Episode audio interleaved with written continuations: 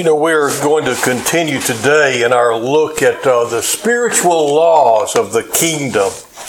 And as you know, we've been talking about the fact that these laws that we're talking about are laws of the entire universe that God has made, and that they will wind up manifesting themselves whether you are God's or not, because they are the laws of His kingdom and His universe.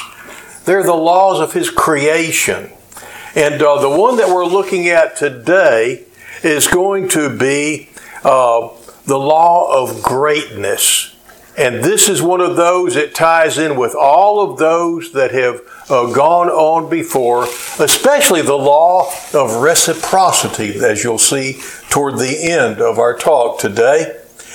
Now, as far as greatness goes, I think nearly every one of us, there may be a minor exception, but all of us really desire greatness in some way or the other, to some degree.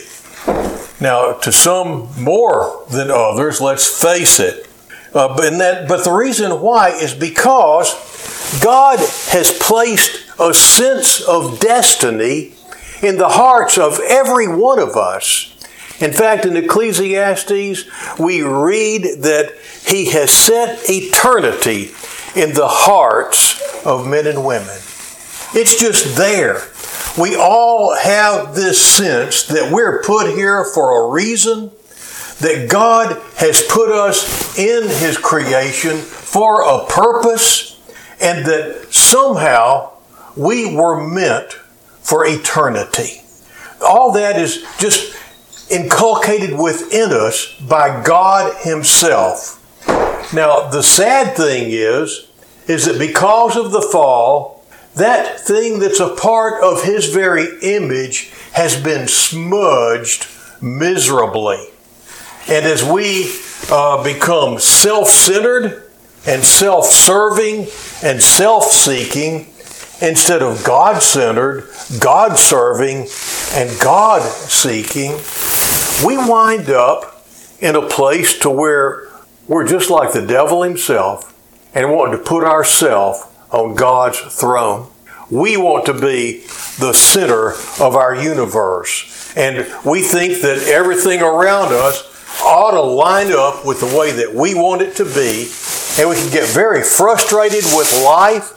And let's face it, with God, if you believe any, if things aren't going the way that you think they ought to go.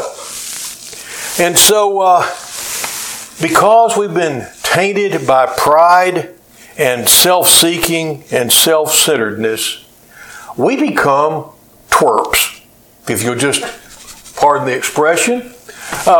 Just stop and think about it. Timothy Keller said, "There's nothing that makes you more miserable or less interesting than self-absorption." Isn't that true? I mean, the more somebody talks about themselves, the less you really want to listen to them, don't you think? That's just the way it goes.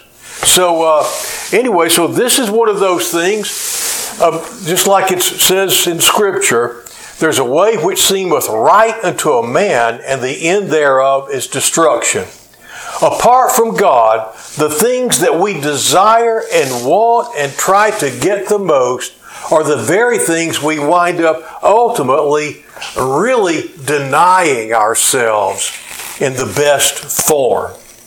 Now, Jesus warned about how this fallen, self-centered, self-seeking for greatness was easy to fall into, even in the church. He called it the leaven of the Pharisees, and we read about it first in the 23rd chapter of Matthew, beginning with the first verse. "Then Jesus said to the crowds and to His disciples, 'The teachers of the law and the Pharisees sit in Moses' seat. So you must obey them and do everything they tell you, but do not do what they do, for they do not practice what they preach. They tie up heavy loads and put them on men's shoulders, but they themselves are not willing to lift a finger to move them. Everything they do is done for men to see. They make their phylacteries wide and the tassels of their garments long. They love the place of honor at the banquets and the most important seats in the synagogues. They love to be greeted in the marketplaces and to have men call them Rabbi.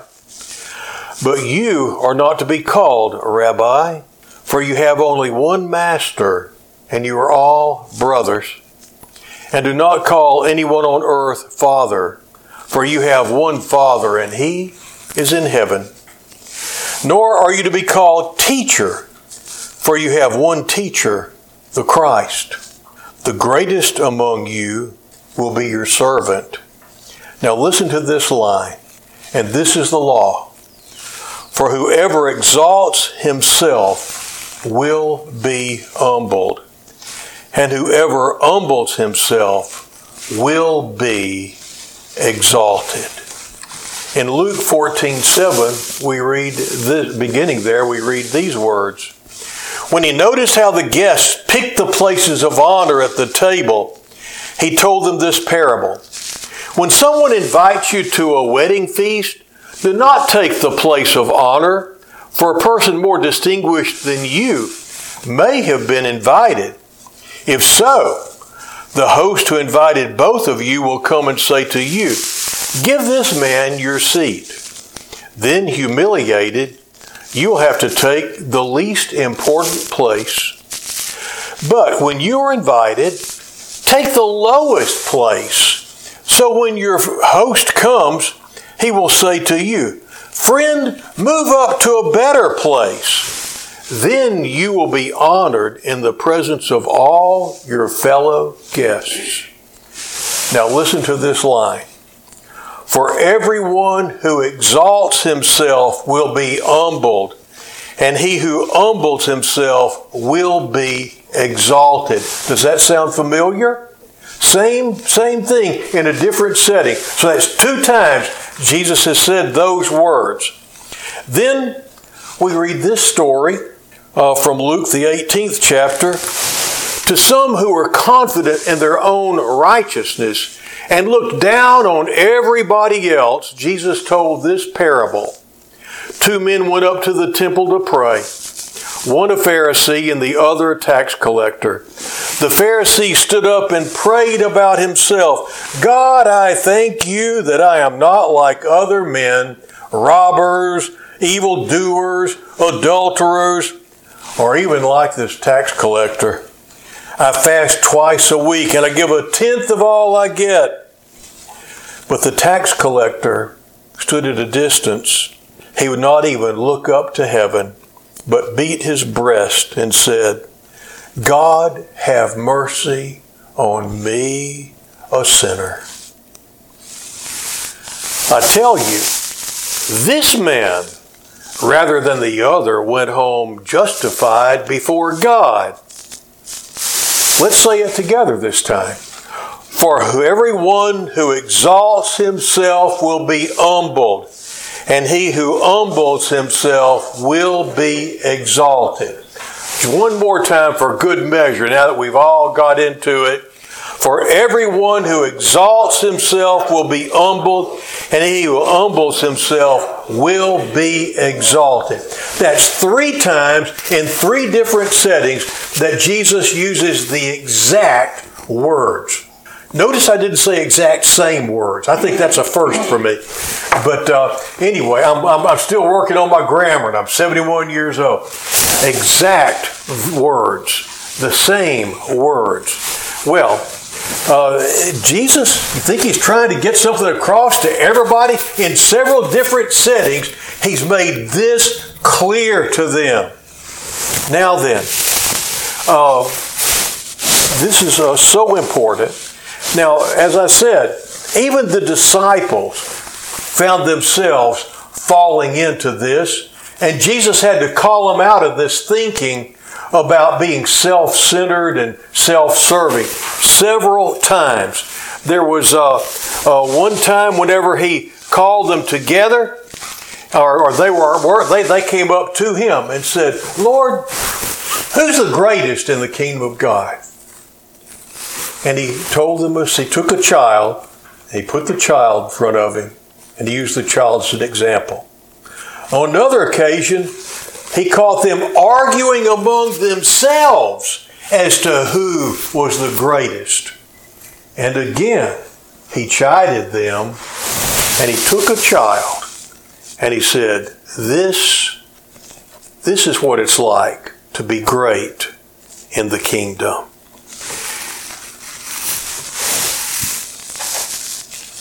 There was a time whenever the mothers of two of them came to Jesus, and she was wanting the Lord to give them special places, special seats whenever he came into his kingdom. And sometimes mothers do have ambitions for their children. Let's face it, fathers do too. And that gets back. I just want to do it a kind of an aside, but not really, because parents have so much to do with how their children are going to handle this humbling themselves before God and being exalted by Him, as opposed to self-exaltation. Sometimes parents can ride their kids so hard and with negative criticism, trying to make them better, beat them down, to where all they hear their parents saying is, "You're never going to amount to anything. You never can do anything right," because they never give them any praise. There are other parents that will do just the opposite, and they will praise a kid for the wrong thing, and you'll wind up with kids that are so puffed up and full of themselves that you just don't want to be around them. Let's face it. They just exemplify that song about, "Oh Lord, it's hard to be humble when you're perfect in every way. I can't wait to look in the mirror because I get better looking each day. To know me is to love me. I must be a heck of a man. Oh Lord, it's hard to be humble, but I'm doing the best that I can." You know, there are kids that get raised where they really can't do diddly, and they think that they are just the best thing since apple pie. And they're in for a rude awakening when they get into the world. And let's face it, there are many in this society today who were raised in this environment to where they can't handle work. They can't handle someone giving them a job to do. They want a position. You know, they don't want to start at the bottom and work their way up. They just want to be given the position and the pay, and don't think they ought to have to work for anything. It all ought to be handed to them on a silver platter. Well, those sorts of things help fire or fuel, you might say, this problem of self-exaltation.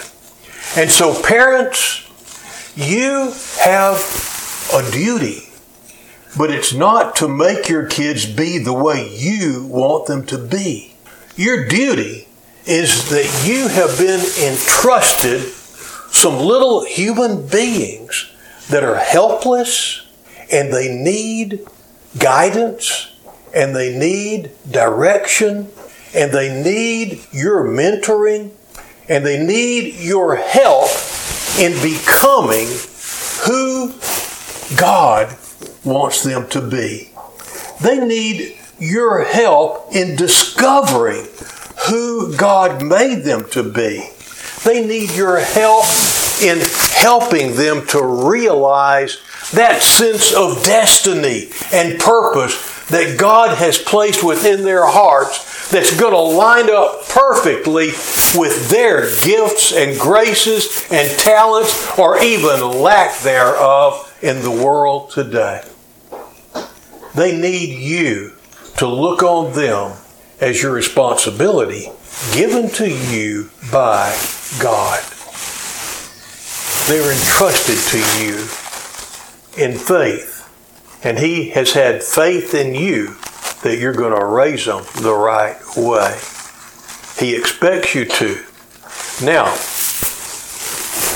thing is, into this fallen world where so many people are seeking first their own kingdom, Jesus tells us and He announces that He has come to seek and to save that which was lost.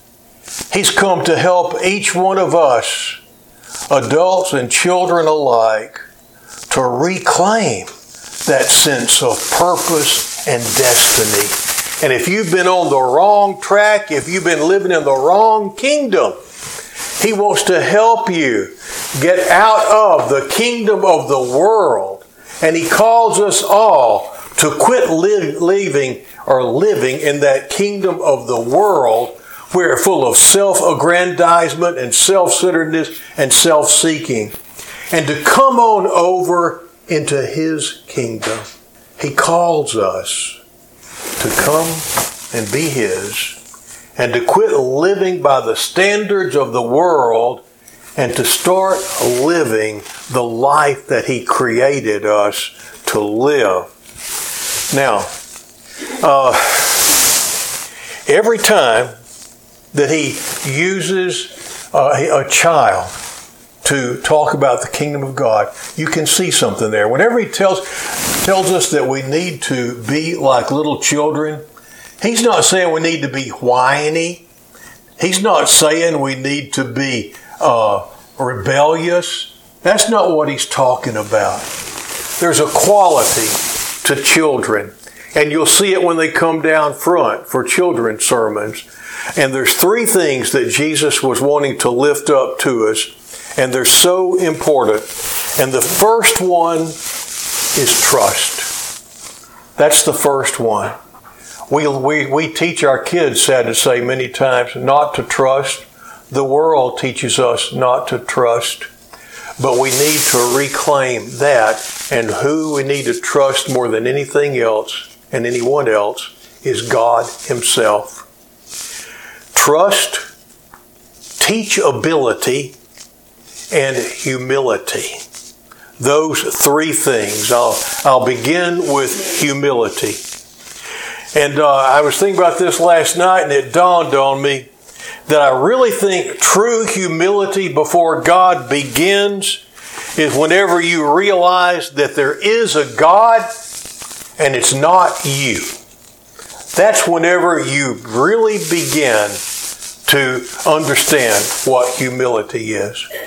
And many times it comes when we bottom out, where we've done all that we can and it hasn't been enough, and there's nothing left that we can do.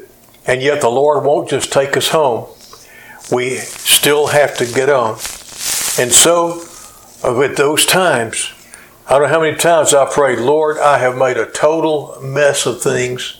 All I can say now is, please bless this mess. And then take one step at a time, following Him, moment by moment, day by day, just giving Him each minute. And as I've done so, He's led me out of the mess that I'd made of my life. So believe that there is a God and He's not you, but that He is the one who created you, and He is the one who can handle things, and He can handle anything that you're facing right now. I really think another thing that's so important in being able to be humble before God is for Him to reveal Himself to us in some way.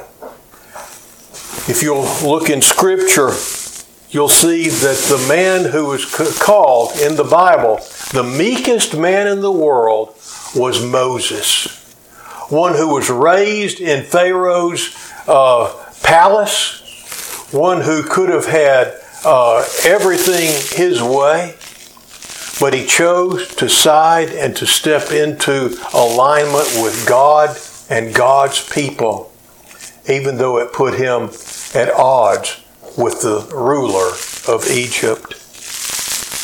And do you remember when he really began to know God and to follow God? When God revealed himself in a burning bush. When God revealed himself to Moses, Moses began to get humble. And if you look through Scripture, you'll see that's when humility comes. Look at Peter. Whenever he was out in the boat, whenever he first met Jesus, and Jesus told him to cast his net over here, and he pulled it in. Same place he'd been fishing, hadn't caught anything, and he pulls in a net full of fish. It's more than he could even handle. And all of a sudden he realizes who Jesus is, in whose presence he is. And what does he do? He falls on his face in the boat before Jesus. He says, "Depart from me, Lord, for I am a sinner."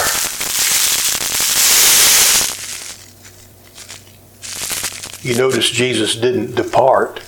He could have walked on out across the water, but he didn't, did he? He stayed right there with Jesus, with Peter, and Peter wound up ultimately becoming a fisher of men and becoming one who later says, "Humble yourselves, therefore, under the mighty hand of God, casting all your cares on him, that he might exalt you in due season, for he cares for you." Well, Paul was a prideful Pharisee of the Pharisees, wasn't he? And he was so religious that he killed people. That's how religious he was. And then when did he wind up becoming humble before God? When Jesus revealed himself to Paul. Now, John, in the book of Revelation, he comes and he encounters Jesus and he falls flat on his face. He's humbled. Whenever Jesus reveals himself, we can't help but be humble. And he has promised to do that to every one of us. Did you know that? There's not a one of us that doesn't have that promise. He said, "If you love me, you will keep my commandments, and I will love you, and my Father will love you, and I will reveal myself to you." That is a promise to you, and to you, and to you, and to you, to everyone here, and to everyone listening around the world. He will reveal himself to you. Parents, grandparents, husbands, wives, leaders, followers, your prayer for everyone. And I think the prayer for our nation should be that the Lord would reveal himself. In nations, it's whenever God has revealed himself that revival has broken out.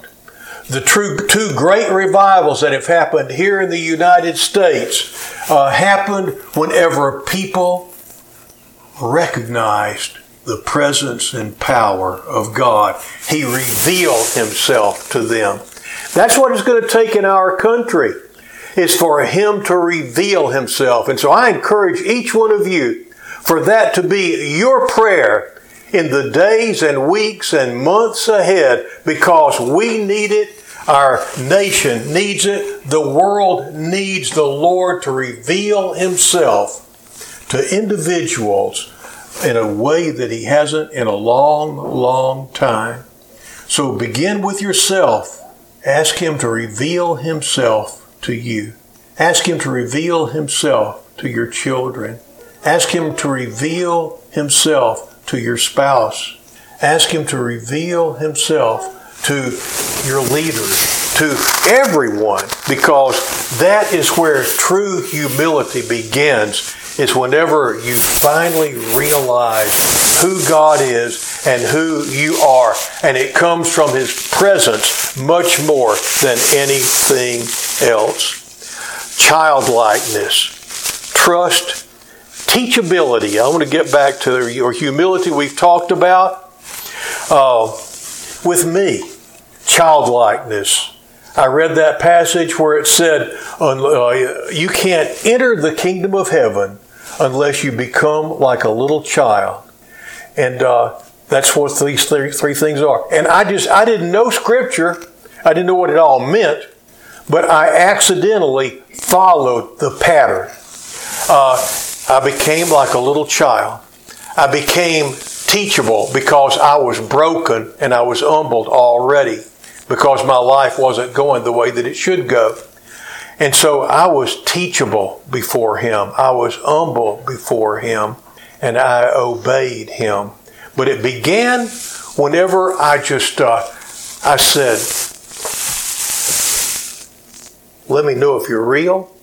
And then whenever I realized that He was real, He was God, my sin separated myself from Him, and I realized there was nothing I could do to undo my sin, but that the cross was the answer. And I called upon Jesus. All of a sudden, He was right there.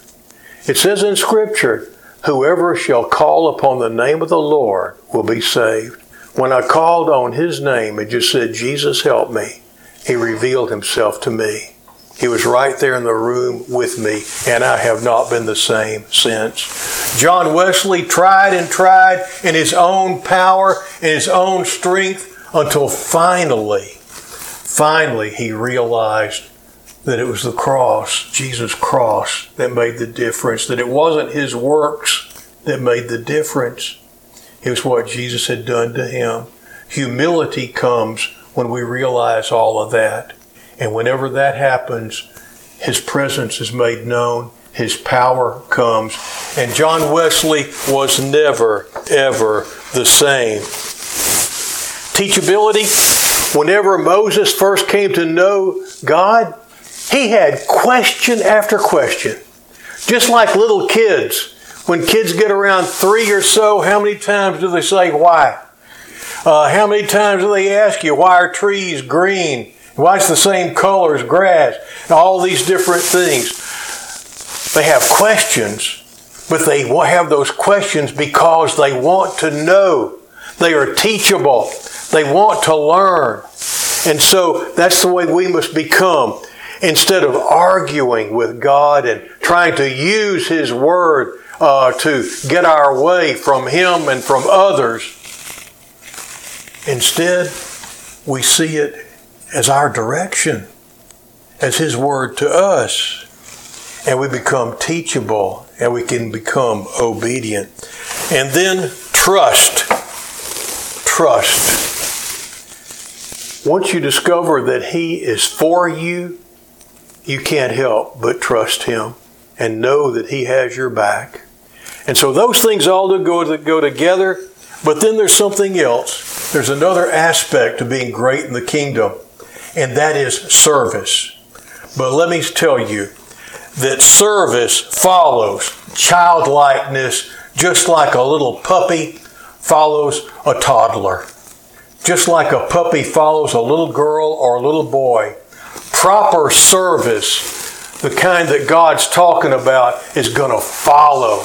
Because you can't be His. You can't be teachable. You can't be listening and not realize that you need to be giving yourself to others in a right way. So I don't have to go into that very much, but I do want to there's so many. There are tons of one another's in the Bible. I don't have time to go through all the one another's in the Bible. First of all, we need to serve one another.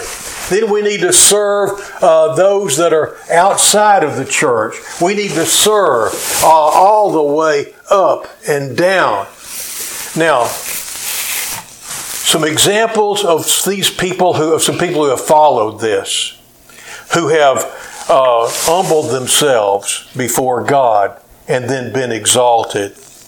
Albert Schweitzer wound up this tremendously intelligent, well-educated man, gave himself to serving in a little village in Africa. Mother Teresa made who's who, I don't know how many times. She was considered great, even though she gave up everything in her whole life and devoted it to taking care of the poor in Calcutta. Father Damien gave his life in a leper colony in Molokai, Hawaii. Hudson Taylor gave himself to the suffering and the lost in China in service of God.